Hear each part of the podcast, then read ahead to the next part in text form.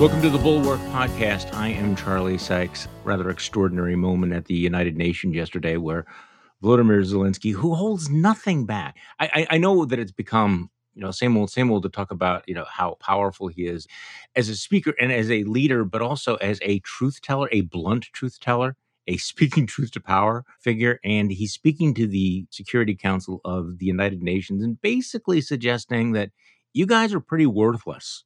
I just read this quote. Where is the security that the Security Council needs to guarantee? It's not there, although there is a Security Council. So where is the peace? Where are the guarantees that the United Nations needs to guarantee? And then he goes there. He says, show how we can reform and work for peace. Otherwise, he says, you should dissolve yourself altogether if there is nothing you can do besides conversation. Wow. I do think this is one of those moments, although I feel we've had so many of those in the past where the United Nations has to decide whether it's going to go the way of the League of Nations. For you history nerds out there, the League of Nations really, fell apart in the late 1930s when it failed to stand up to aggression. I think the trigger was really when they decided they were going to do nothing about Mussolini's invasion of Ethiopia. And people said, okay, you guys are completely worthless. And they were completely worthless. So it does raise the question, what is the point of a United Nations that has Russia on the Human Rights Council and that sits and watches this kind of aggression, the ongoing war crimes and atrocities, and decides that it can't do anything about it? What is the point of the body? Well, there's so much to talk about today, and we are joined once again by our good friend Josh Kraushaar from the National Journal. Welcome back to the podcast, Josh. Hey, Charlie. Good to be back on the show. Well, we have a lot to talk about both internationally and domestically. Just sort of top of mind for me, I know that you have been an observer of CPAC over the years, the shift in the Conservative Political Action Committee, which is really kind of, it's been described as the Star Wars bar scene of the conservative movement, but it's a good indicator of where the right is going. They are going ahead with having their conference in Hungary next month, which I find extraordinary on so many different levels. I want to get your take on all of that. That CPAC, which used to be, was founded on small government and liberty and everything, and they've decided that they're going to go celebrate Viktor Orban, Europe's number one pro-Putin autocrat, and they're going there now in the midst of this war. Just your thoughts about that choice. Well, Charlie, CPAC always didn't represent the electorate of the Republican Party, even in its heyday, even when it was more popular, I don't think it was ever mainstream per se, but when it had a little bit more of the Republican Party zeitgeist. But it's really fascinating to see how far off the deep end it's gone on foreign policy. At the same time that this, and I would call it they call themselves the NatCons, the National Conservatives. This wing is less and less popular, even among Republicans, in its views on Russia, Ukraine, in its views on America's role in the world. Yet you're seeing them meeting in Hungary and feeding the Orban, who just got reelected as leader of Hungary. But this is a very small group in terms of our elective politics of folks like, JD Vance, a candidate for Senate in Ohio, Marjorie Taylor Greene, Tucker Carlson on Fox News, Sarab Amari, among so-called intellectuals, Donald Trump. But you could argue Trump is sort of the champion, or at least the defender of some of these folks. But in terms of the actual policy, the actual substance, you look at the polling, Charlie. You've talked about it a lot on this show. An overwhelming number of Republicans are not anti-Putin. They're very much supportive of Ukraine's effort to defend themselves against these horrors that Russia has caused upon them. And they don't entertain this sort of, I don't care about what's going on in Ukraine point of view that J.D. Vance, most notably, has advocated on the Senate campaign trail in Ohio. I think we'll have some early tests. Ohio's Senate primary is coming up next month. So, Vance has been struggling in that race. We'll see where it ends up going. But, if he can't win in Ohio in a crowded Republican primary with that message, it's hard to see it translating anywhere else. You've also got Blake Masters, who's a Senate candidate in Arizona. Right. That's an August primary. But these are true tests of whether this NatCon message has any standing even within the Republican Party. I think that's a good point. The point I made in my newsletter this morning, though, is that obviously it's become increasingly toxic for anyone to rationalize or defend anything that Vladimir Putin is doing. People are backing off on all of that. You're not going to see Tucker Carlson say, I am rooting for Russia anymore. Even Tulsi Gabbard seems to think that this might be damaging her brand. I mean, who knew? You know, atrocities on the evening news every night. To a certain extent, they've become anti-Putin. What I'm floating is the idea that they're kind of laundering their Putinism through Orban, that Orban gives them the autocratic vibe without the body count, without the genocide. But it is interesting that we get the announcement that they're going there like a couple days after he is reelected, and he lashes out at Vladimir Zelensky. He's made it very, very clear where he stands on this war, and that's not... that hasn't caused them to rethink this. I also am just fascinated about, who's funding all of this, because often on the right, and I'm sure it's true to a certain extent on the left as well, you always have to follow the money. I mean, who's writing out the check for this? Who thought this was a good idea?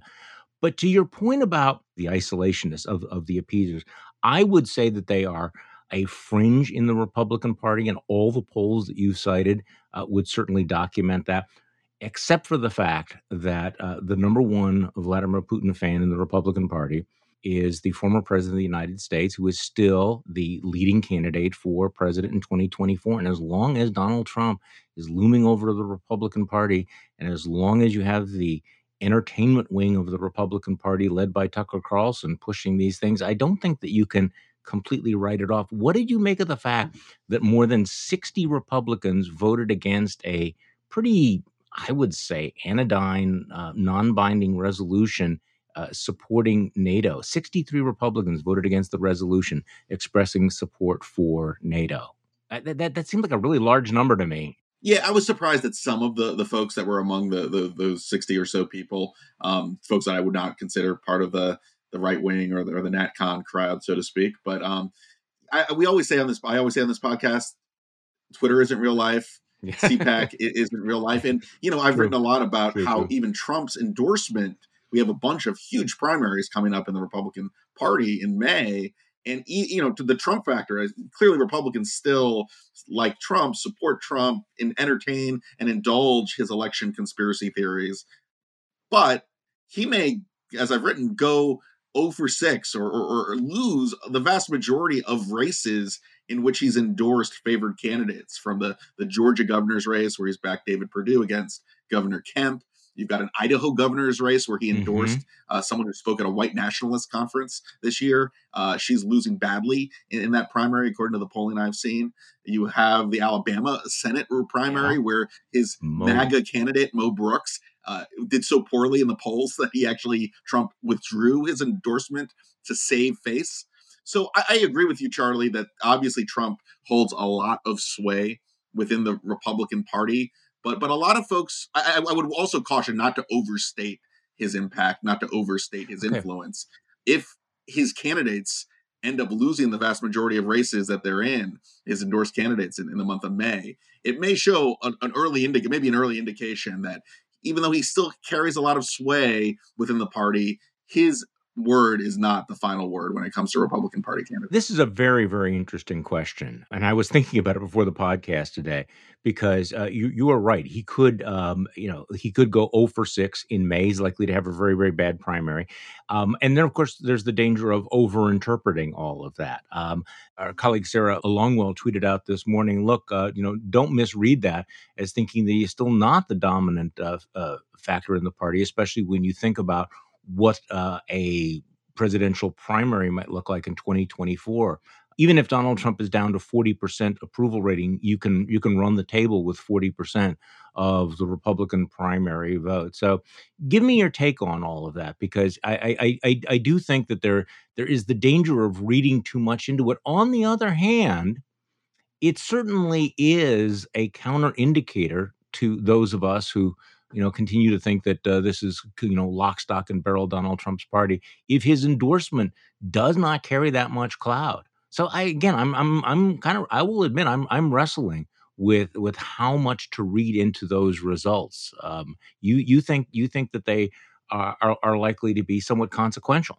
I do, though. I My good friend Tim Alberta at The Atlantic was on your show a couple months ago, and he had one of the great lines, which I've written about in my column because I think it's such a good point. He described what's going on in the Republican Party as sort of a merger between the Trump wing and the establishment. Mm-hmm. So you have a lot of cases like in Georgia, Trump endorsed Herschel Walker and encouraged him to run. This is someone who has been accused credibly of domestic abuse, has written about his issues in the past. Usually that would be disqualifying for any candidate. We saw Eric Greitens having to deal with similar issues, and it's a big problem. But because Trump endorsed Walker and because his endorsement still does mean a lot, the establishment, the McConnell wing of the party, ended up eventually relenting and going along with Herschel Walker's candidacy in Georgia. And look, there are a lot of Republicans privately who, despite this great environment that Republicans are running in, are still panicked that Walker will not be a good candidate and might cost them yet another Senate seat in Georgia.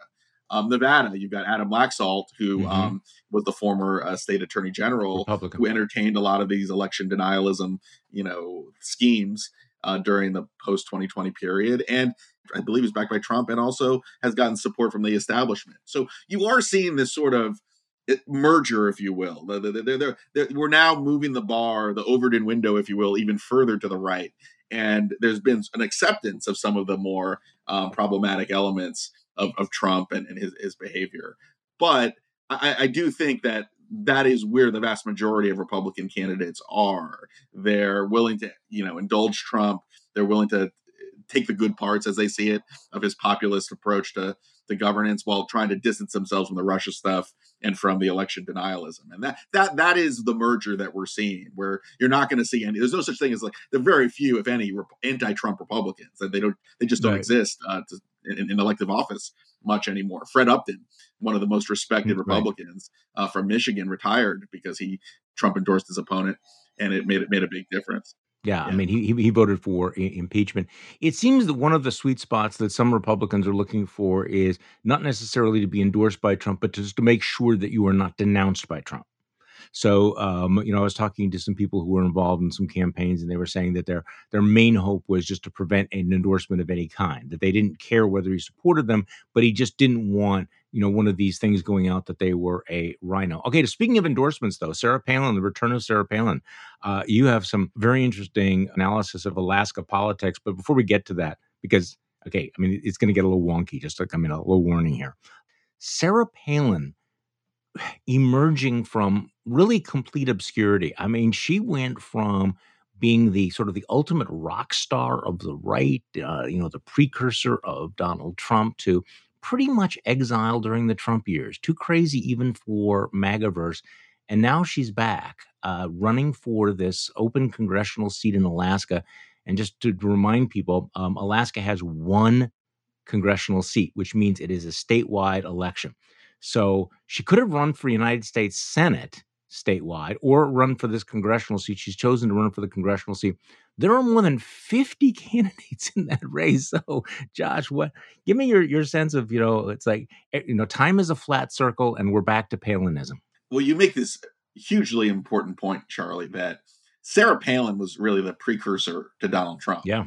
That she captured the enthusiasm of the populist wing of the Republican Party in a way that foreshadowed Trump's rise just about 5-6 years later.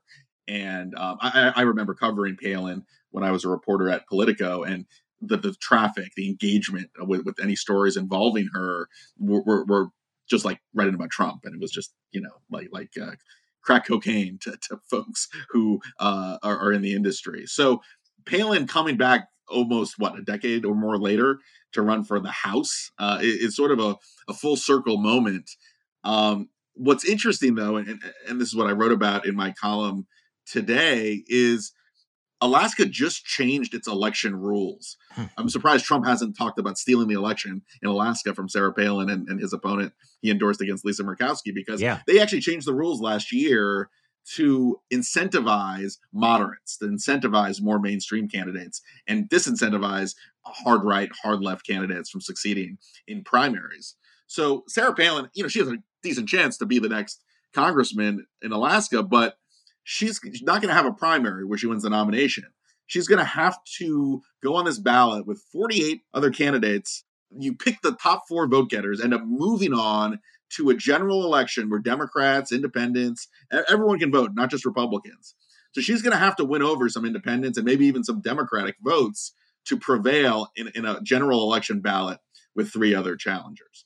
Not very easy. And you can't, even in Alaska, which is a pretty Republican state, you're not going to be able to do it just by winning over Trump voters. Okay, I'm pretty wonky on this stuff, but I need a refresher course in ranked choice voting. So you tell me whether that I have this right, okay? I mean, how ranked choice voting works. And I have your piece in front of me, okay? So basically, all the candidates compete in a single primary, right? Democrats and Republicans, right? Everybody with the top four moving to the general election, right? So it's possible there will be four Republicans. It'd be possible that there would be 2 and 2, right? Or 3 and 1. That's right. Okay. Yeah. So in the general election, then voters don't vote for one candidate.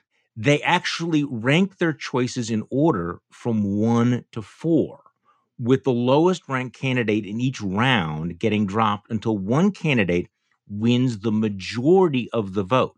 So you have to win the majority of the vote. Am I right so far? That's right, Charlie. Okay. So candidates, and then as you just made this point, in a ranked choice voting environment, and this is like a whole different world for most of us, they're incentivized to build a broad coalition, which is what makes this so interesting, because it is the exact opposite of the Trump strategy of just ginning up a certain portion in the primary base. So without ranked choice voting, the most rabid person in the primary gets the primary. And if you're in a state like Alaska, it's probably, close to tantamount to victory. So this is in many ways kind of a dream scenario for election reformers, because it is the opposite of the hyper-tribalization we see with primary-centric elections. In this election, in ranked choice voting environment, you really do need, as you just said, this broad coalition. So the old system would have almost guaranteed a Palin victory. The new system makes it much more complicated. That's exactly right, Charlie. And by the way, just this week, Senator Murkowski, who's facing this tough primary from a Trump-endorsed challenger, said she would be supporting Supreme Court Justice nominee Ketanji Brown Jackson. That would not happen if it wasn't for this ranked choice system. She would have to appeal to the right, pander to the right, if she was facing a traditional primary. But under this new system, her political incentives go the other way. And being bipartisan is a political asset.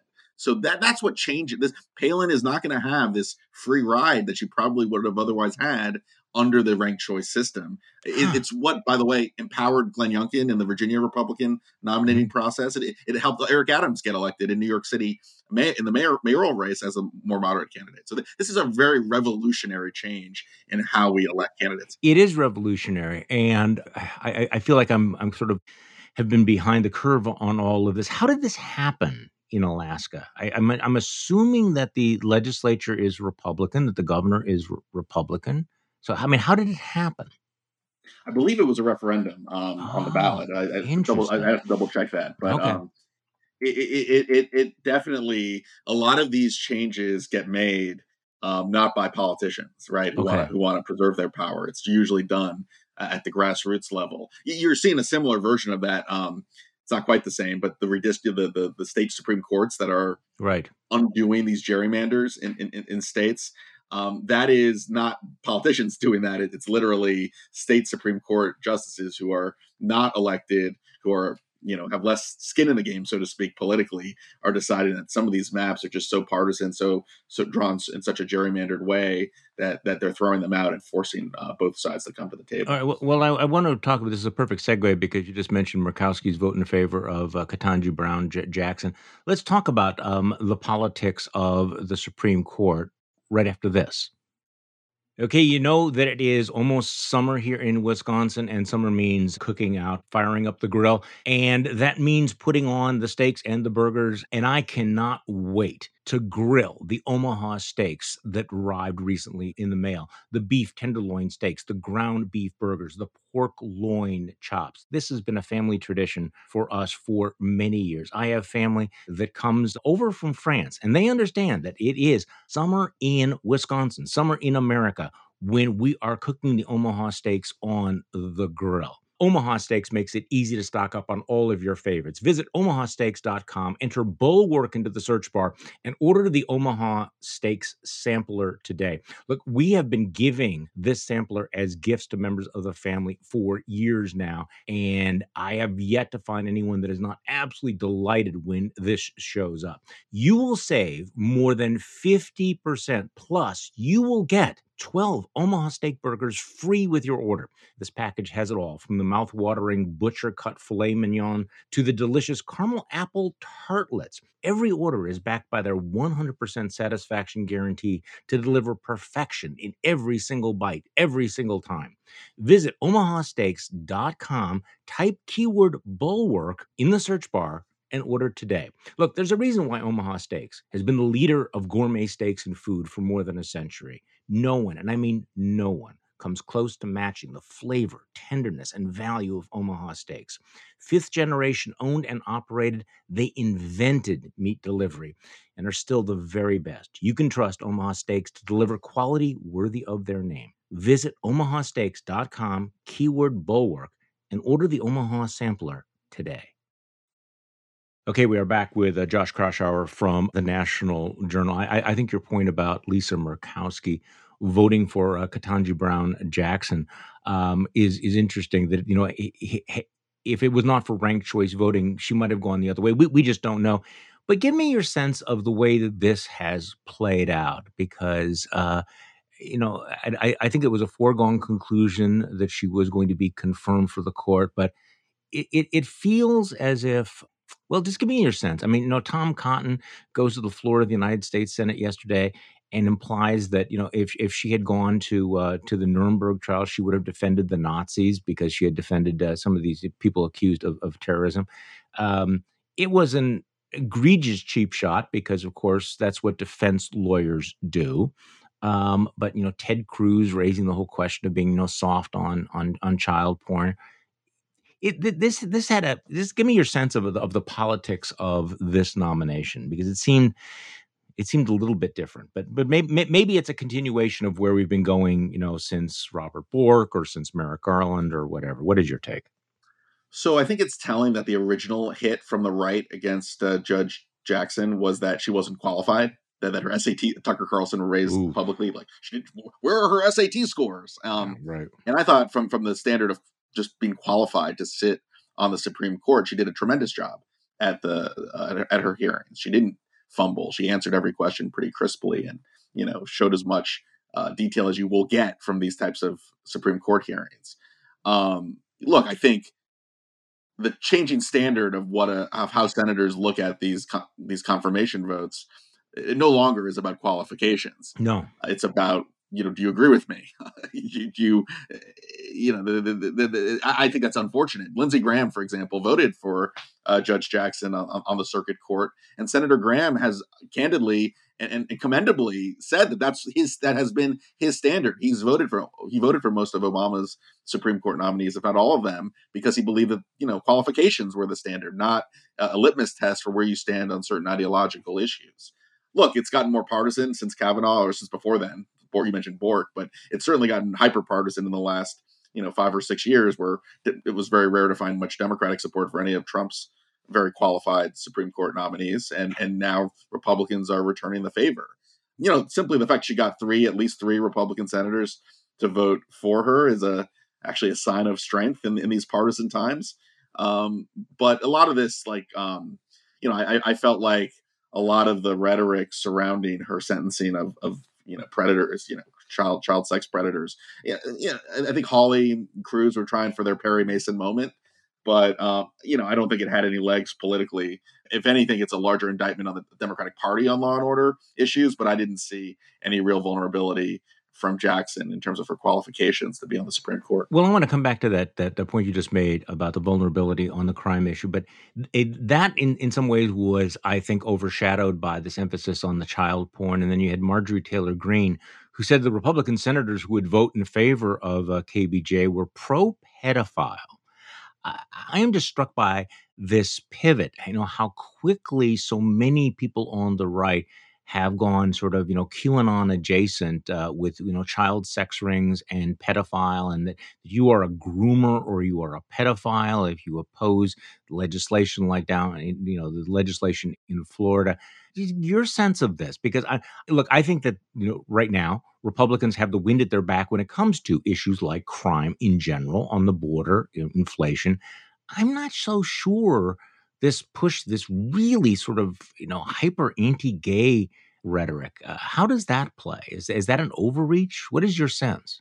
Well, I hate this rhetoric. I mean, this new era of politics where people just abuse and insult people for political and personal disagreements. I just can't stand it personally. Now, look, I've written about the what Democrats call the "Don't Say Gay" bill, which is a parental, it's essentially a parental rights bill that prohibits, sexual orientation instruction, gender identity instruction in Florida schools. If you look at the polling, it's overwhelmingly popular in the state of Florida and nationally. So they don't need to get into the gutter with this language. It's right. A lot of the overreach speaks for itself on the left and how they've attacked the bill, misrepresented the bill. It's broadly popular, and what it calls for. There may be some overreach. The language may not be the neatest language in the world, but it's the issues that it claims to advocate for are very popular ones in Florida and beyond. And by the way, that's what you're saying is that for the majority of voters, they see this as a parental rights, parental power piece of legislation rather than anti-gay. Yeah, they don't think that sexual orientation should be taught to kindergarten to third graders. Right. I mean, it's a pretty popular mantra, and that's the end all of it. Now, there's an additional element to the bill that says in older grades it has to be age appropriate language, right. And that's where I think the language gets a little more fuzzy and a little more problematic. But the meat of the bill, what they're calling the "Don't Say Gay" part of the bill, is simply preventing instruction in gender identity and sexual orientation to kindergartners, to third graders, which, I don't know if things have changed that much since I was in school, but that never was taught in the first place. And I don't think it should be taught. It's overwhelming numbers of Americans don't believe it should be taught. I agree with you. But what concerns me, though, is the vagueness of the legislation and then this weird new trend in legislation to put bounties essentially on teachers' heads, which is, creating a cause of action so that, to use Tim Miller's phrase, panhandle Karen can file a lawsuit against the local teacher if they say or do something that she thinks might be wrong. That just strikes me as being dangerous. And of course, I'm old enough to remember when conservatives were against excessive litigation, the litigation culture. So we'll have to see how that plays out. Yeah, no, and I don't think there are any bounty provisions in the Florida law, but they did change the language of the K-3 instruction from it was originally discussion, any discussion of these issues, and they changed the language to instruction. Yeah, so correct. I think that made it a little safer, a little more clear and helpful for legislative language purposes. So I want to just to go back to something you mentioned, and I had the same reaction, which was that Republicans didn't need to engage in the in the pedo grooming rhetoric because the polls would suggest that the whole issue of violent crime is working in their favor. It just strikes me that there's a constellation of issues that I don't think that Democrats have really figured out how to handle: the border, inflation, and crime. You also mentioned, of course, the whole parental empowerment issue. Do you agree with me, by the way, on that your sense is that the winds are blowing against the Democrats on those four issues? I do, and what's very, as someone who follows politics, what's kind of frustrating is this is one issue where they are in control of their own destiny. As a political observer, as a political analyst, it's often frustrating to see a party acting against its own self-interest. And Democrats are kind of at the point now where they're like, what can we do? We there's nothing we can do on the economy or inflation. There's nothing we can do about the border at this late in the game. But when it comes to talking about these cultural hot-button issues, involving race, gender, the crime issue, sentencing, Wisconsin, in Wisconsin, the Senate nominee, or I shouldn't say the nominee, but the front runner for the Democratic nomination for the Senate in Wisconsin has come out against bail, paid cash bail, and double down on that. That is well out of the mainstream, especially in a state like Wisconsin, where the awful crime at the Waukesha parade is still very, very fresh in people's memories. But they're choosing to do this on their own. The Democratic Party seems to always be months behind where the population, where the public is, to the point where, you know, now they're saying we don't need masks in schools anymore. Now they're saying we want to fund the police. We don't want to defund the police. They should have said this a year ago. They should have said this more than a year ago. And they've waited so long until the polling was just screamingly obvious that their positions, or that the progressive part of their party's positions on these issues, were so problematic. And now they're suffering the whirlwind, and they're still having trouble moderating on a lot of these hot button issues. Okay, so we sort of have a family discussion here at the Bulwark about whether or not the Democrats need to emphasize their centrist identity.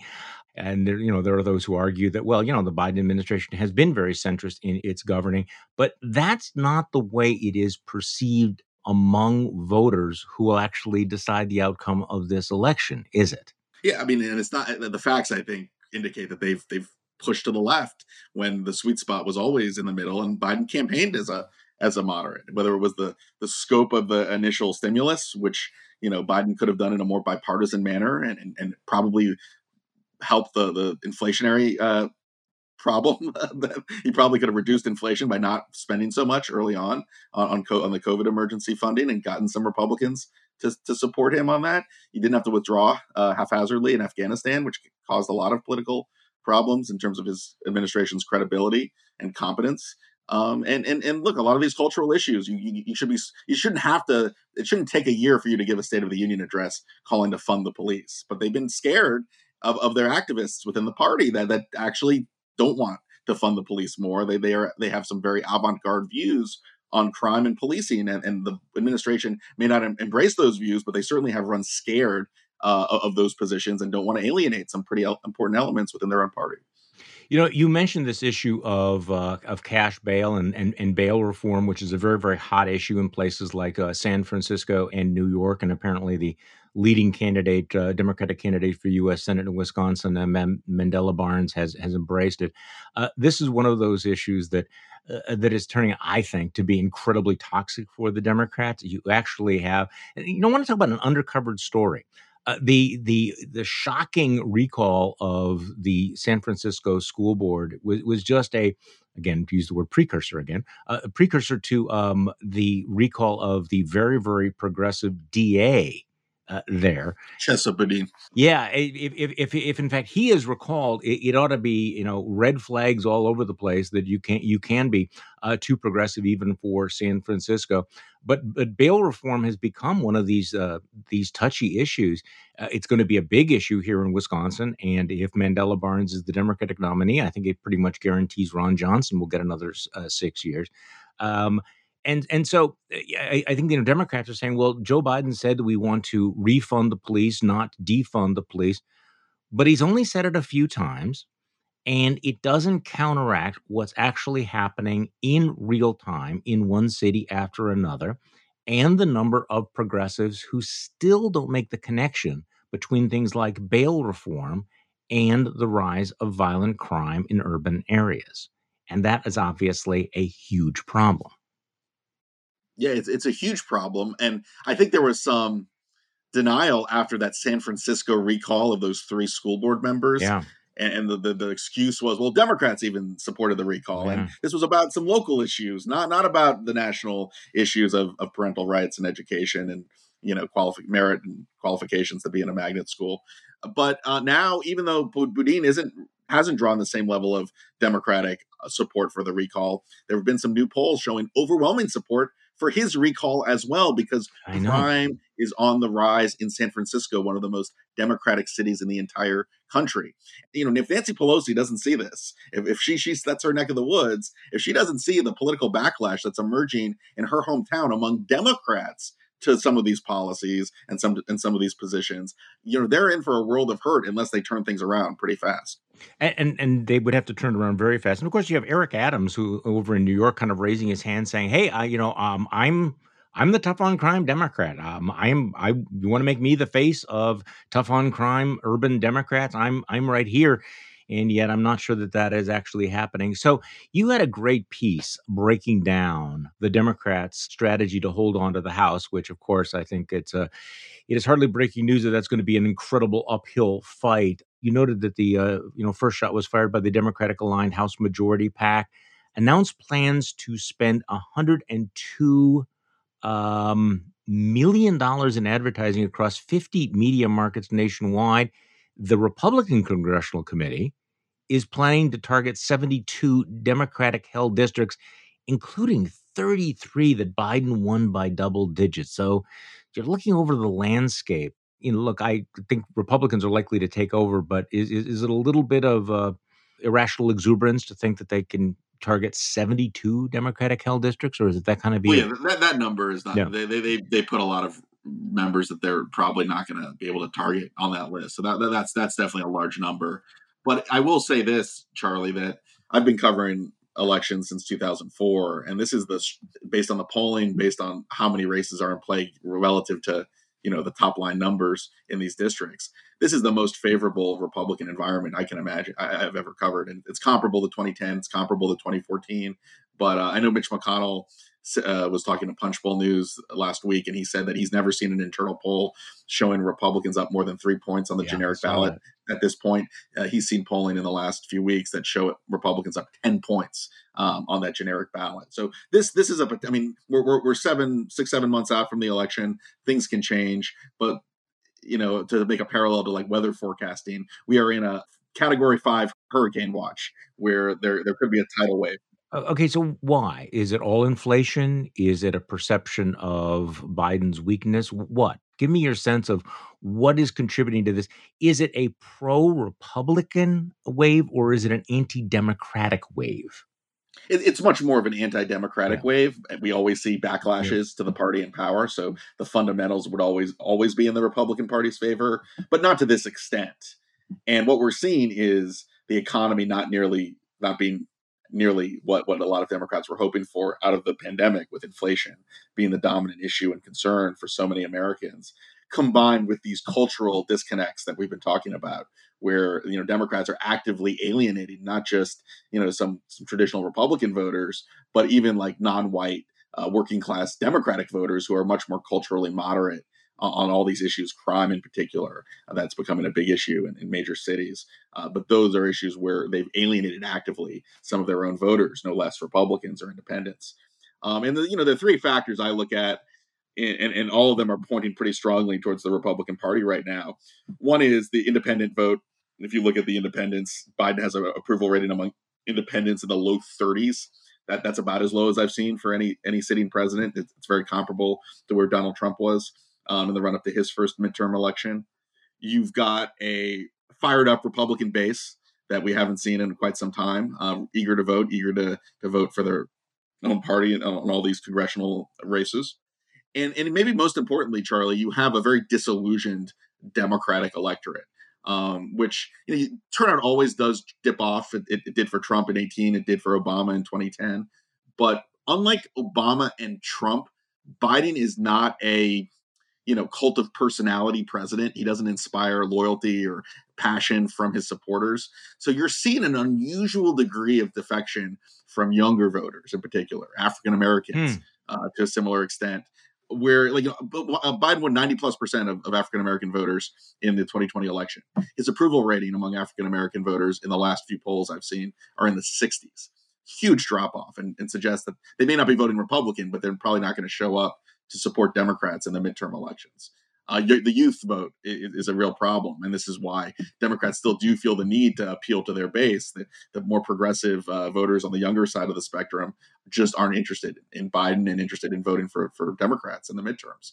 So you have a perfect storm. And usually, even when Obama had a bad year in 2010, Democrats still showed up. I mean, they still had decent turnout. You may have really weak turnout or surprisingly low turnout. And if that holds, it would be a very bad sign for Democrats. So what is your diagnosis of the Joe Biden presidency? Because he came in, there was some good feeling. His numbers were relatively stable for a while. Republicans were struggling. It seems like a long time ago now, to figure out how to attack him. That's all changed. What happened to the Biden presidency? What is your I'm struggling not to use the word autopsy, but your sense of what happened? Why is Biden right now so unpopular? Which raises the question, of course, what can he do to turn it around? But let's start with the first part of that question. What's wrong? Yeah, so he failed to read his mandate.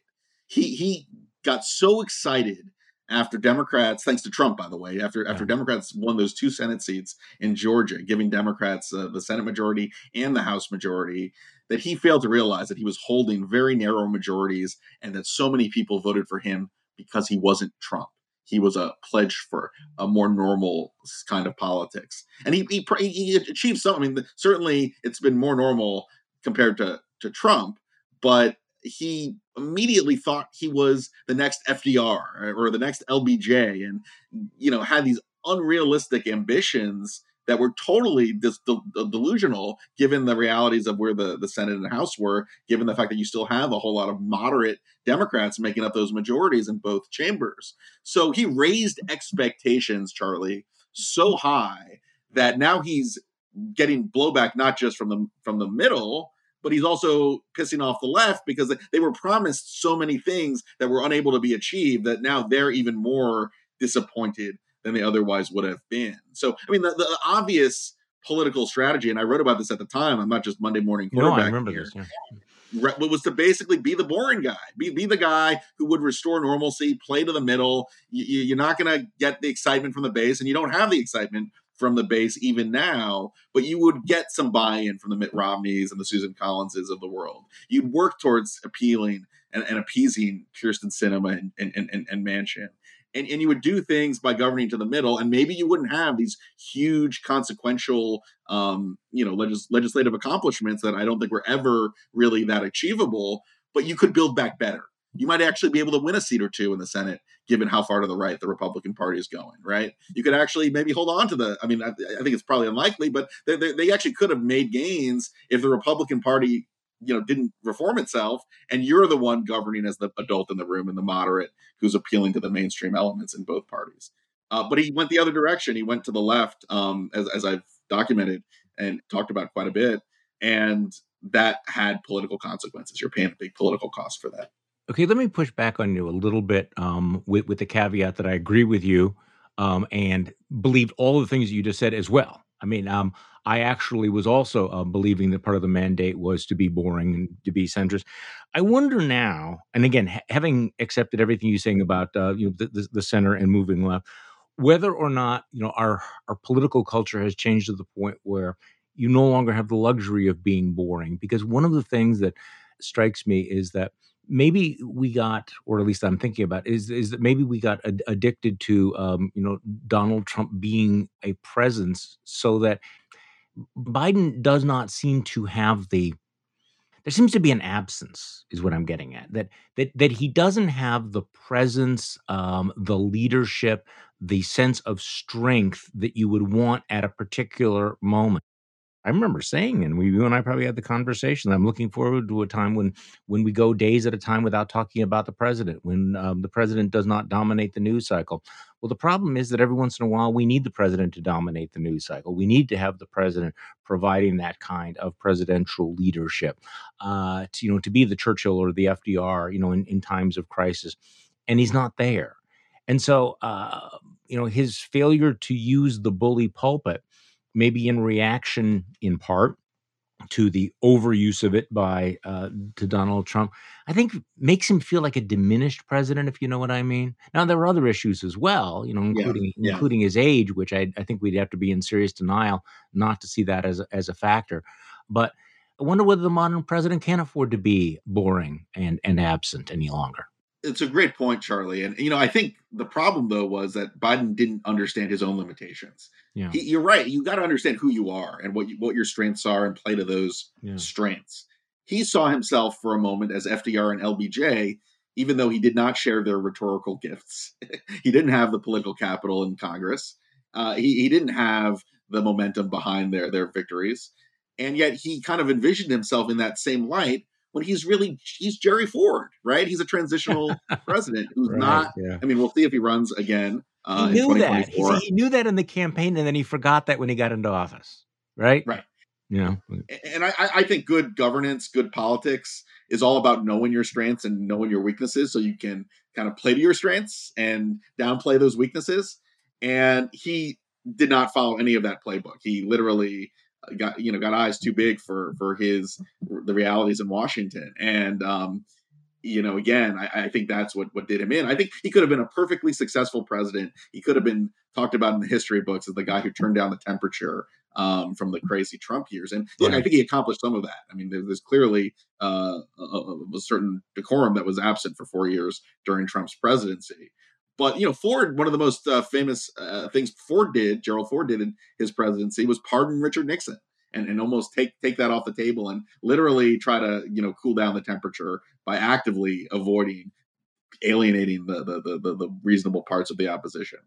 Biden didn't really do that. I mean, he literally went as far as he could go with his legislative agenda to the point where he really alienated a lot of Republicans, the small handful perhaps of folks still in the moderate wing of the party that were willing to do business with him and actually did vote. By the way, they did support his. The one thing he did do that was a bipartisan initiative was the infrastructure bill, and he got 19 Republicans to sign up for that. So that was a hint of what could have been if he took a different direction in his presidency. But he too often pandered to the left. This all seems so obvious in retrospect. I mean, the two great sins of a party that comes into power is overreaching and overpromising. So if you overreach, you push things too far, you generate a backlash. But also, if you overpromise and then underdeliver, you run the risk of disillusioning your own base and creating sort of this outright, you know, this outrage that you have been betrayed and or indifference about turning out. And I think you did that. And again, when you look back in retrospect, he comes in and you have a tied United States Senate and a 5-vote margin in the House of Representatives. Almost the definition of self-delusion to think that with those margins, you were going to be able to be the next FDR, LBJ. And I would like to go back and say, you know, how many people in the Democratic Party raised that red flag saying, guys, this is dangerous, that you are over-promising, that you are pushing this too far. You have made this dramatic pivot from the way you ran to the way you're governing based on a virtually non-existent majority. And I think we're seeing how that's played out. Yeah, it's a rough time for Democrats who I think we've talked about this too on this podcast, Charlie, but they are the more sane party. They have more moderate voters in their party. They're not the voters in the Democratic Party are not beholden to a cult of personality like the Republicans. So it's like I said, as a political analyst watching, you know, how these different parties are acting, I've never seen so much self-inflicted damage for a party that had a lot of political strengths and advantages going into this midterm election. It really is, you know, the Republicans in a way, like their problem is their voters, right? They are beholden to a party that, as you've noted, 70% think Trump is the greatest thing ever. Democrats have about half their party, half their voters identify as moderates, tend to be more pragmatic, agree with a lot of the positions you've been talking about, Charlie. But their donors, their activists, a lot of maybe even some younger staff are pushing them in a very, problematic direction politically. And it's watching this in real time has been pretty remarkable. Right. And I mean, there are, a couple of, big question marks about this election, including whether or not the Republican crazy at some point is going to come back and bite them in the ass, that they are overreaching as well, that they are so confident of victory that they're going to tolerate the Marjorie Taylor Greenes, the various seditionists. Who knows what's going to come out about January 6th, which I don't think is going to be as decisive as Democrats would hope. What about? And we talked about this previously on the podcast. Though Roe versus Wade. If the Supreme Court were to overturn Roe versus Wade, is that anything close to a game changer, or does that change the dynamics of the midterm elections? Do you think? I think it does a little bit, and it benefits Democrats just in terms of getting that engagement to the point where they need it for the midterms. I don't think it's going to be changing the ultimate dynamic of the midterms, but. There was a poll that, or it was an aggregation of polls that NBC News just put out this week, showing that in the last 12 years, that Republicans lost college-educated women by 10 points in 2010. They're now, even in this great environment for Republicans, they're losing college-educated women by 38 points. I mean, that is where the abortion issue comes into play. That is where you're going to get more engagement if the Supreme Court does overturn Roe v. Wade. Again, I don't think it's going to. That's a lot of that's baked in the cake already. I don't think it's going to dramatically change the trajectory of the midterms, but if it helps stem the losses, and I think it will on the margins, that would be a benefit for Democrats.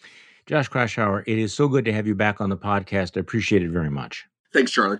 Josh is senior national political columnist at the National Journal, and he writes the weekly Against the Grain column and has been a frequent guest on this podcast. And we'll have you back throughout the year. The Bulwark podcast is produced by Katie Cooper with audio production by Jonathan Siri.